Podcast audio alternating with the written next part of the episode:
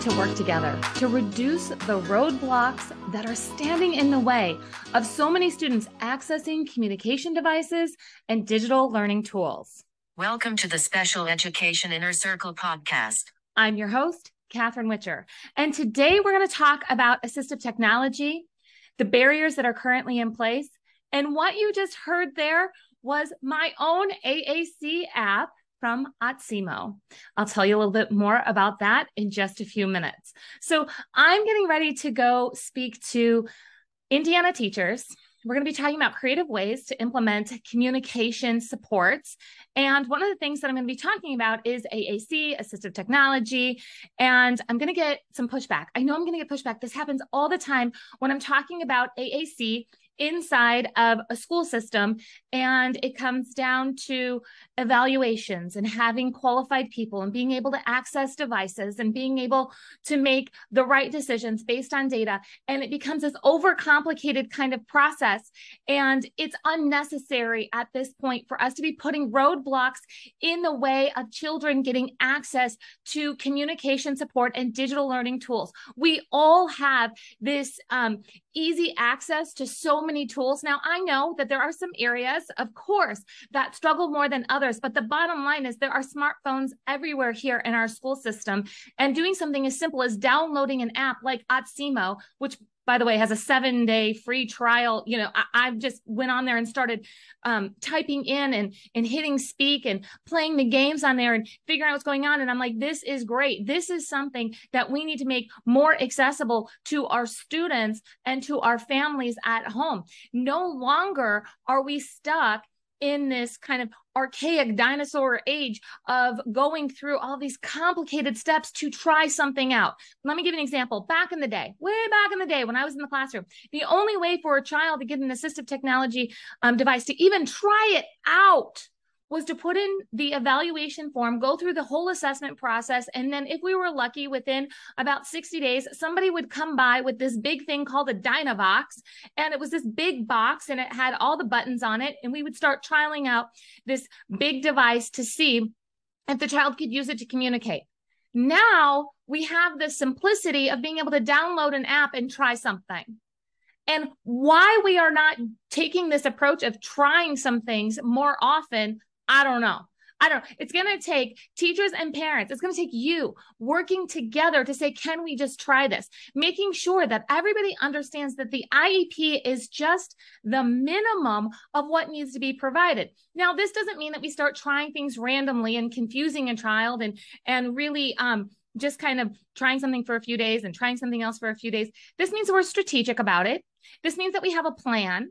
This means that, yes, we still want to do assessments. We want to get all the data. We want to make sure that we are looking at the big picture and using IDEA law the way that it needs to be used to ensure that every child is getting an appropriate education, that we're setting them up to be prepared for further education, employment, independent living, all the things that I talk about all the time. But for some reason, we've used this uh, IDEA law as an excuse to say we can't do that, or we don't do that, or we don't have that, when actually we have tools like like Otsimo and our smartphone sitting right in front of us, and we could be trying something.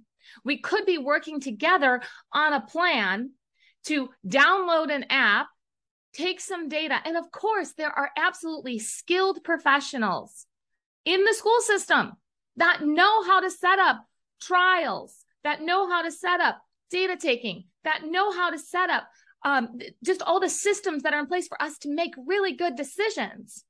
But we don't always have to wait for the big production for us to start something.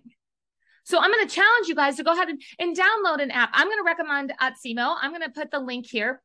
And I want you to get on there and start working on some of the digital learning tools that are research based. Start working on the AAC device to see hey, is this something that we need to explore further?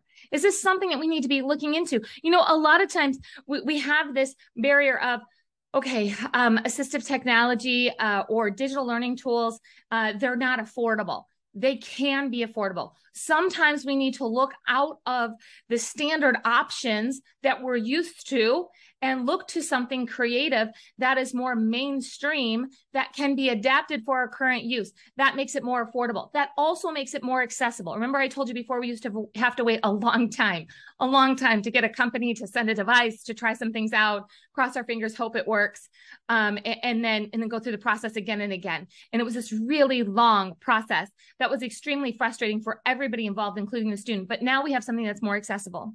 The other thing that we have to remember is that we cannot be afraid of doing something different. So, a lot of times there's a talk of this fear of if I give the child uh, access to assistive uh, technology for communication, if I start using this device, the child will not want to speak. That is not what research says.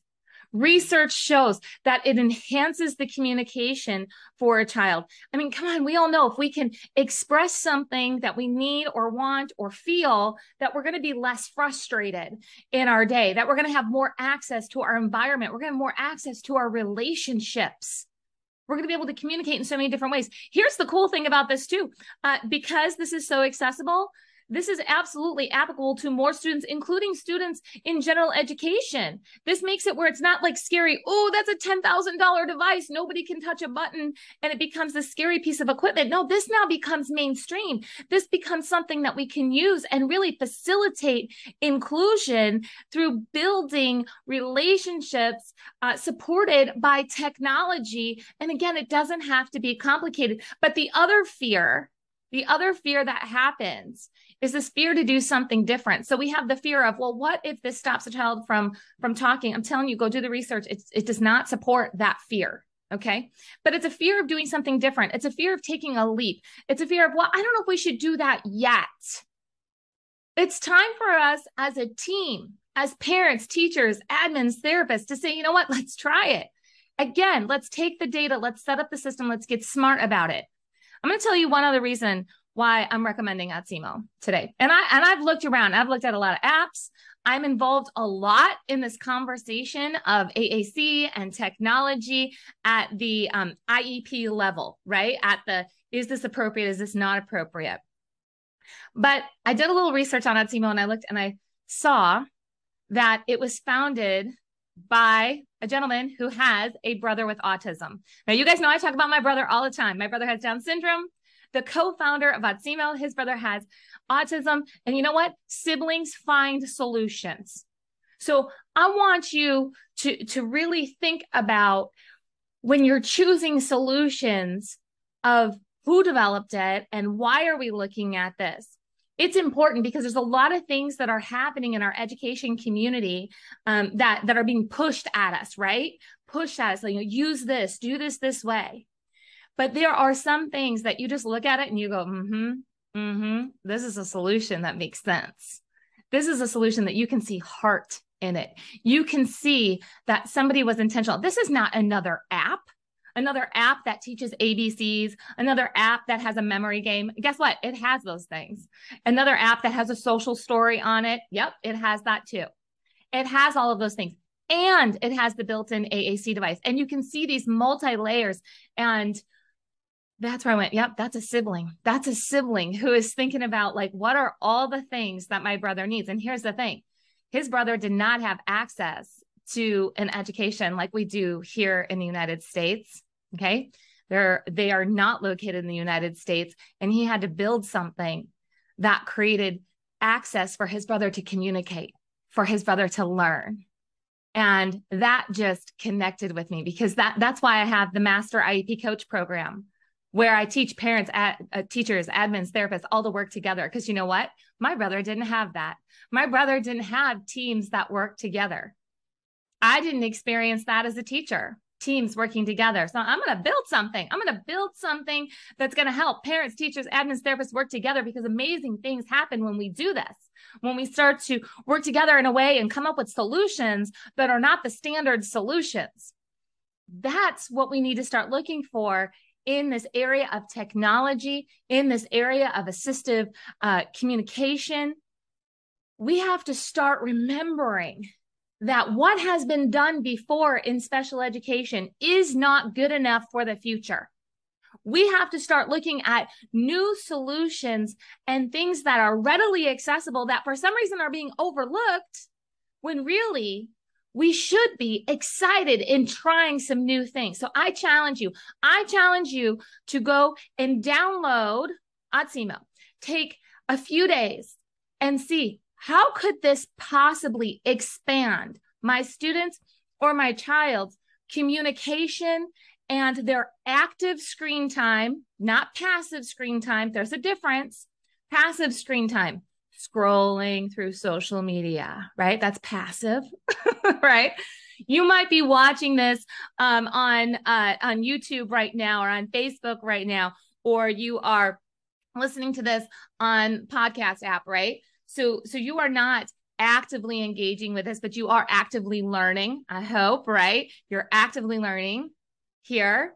So there's a difference between passive screen time and active screen time. So we're looking at what can we do? What can we do to help all of our students, all of our students with IEPs, without IEPs, all of our children, the ones with IEPs, the siblings that don't have IEPs, how do we start using things like simple communication devices and simple uh, apps that have all of these different layers in them how do we start using this to build communication, to build relationships?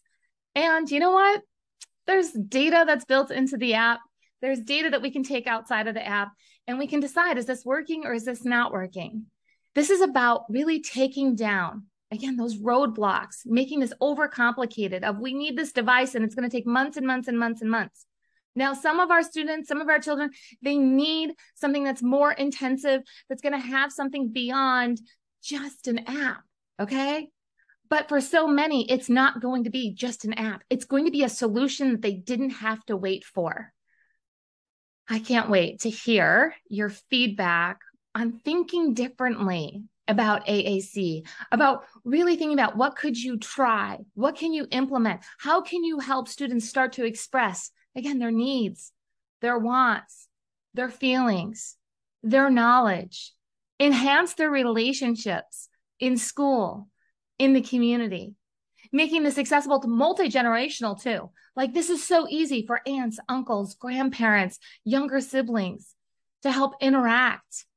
And again, just let's start using the tools in a way that that just makes sense for where we are in the world today not for how the special education system works and all of the red tape that's in there but let's leap forward and start to work together on these creative solutions.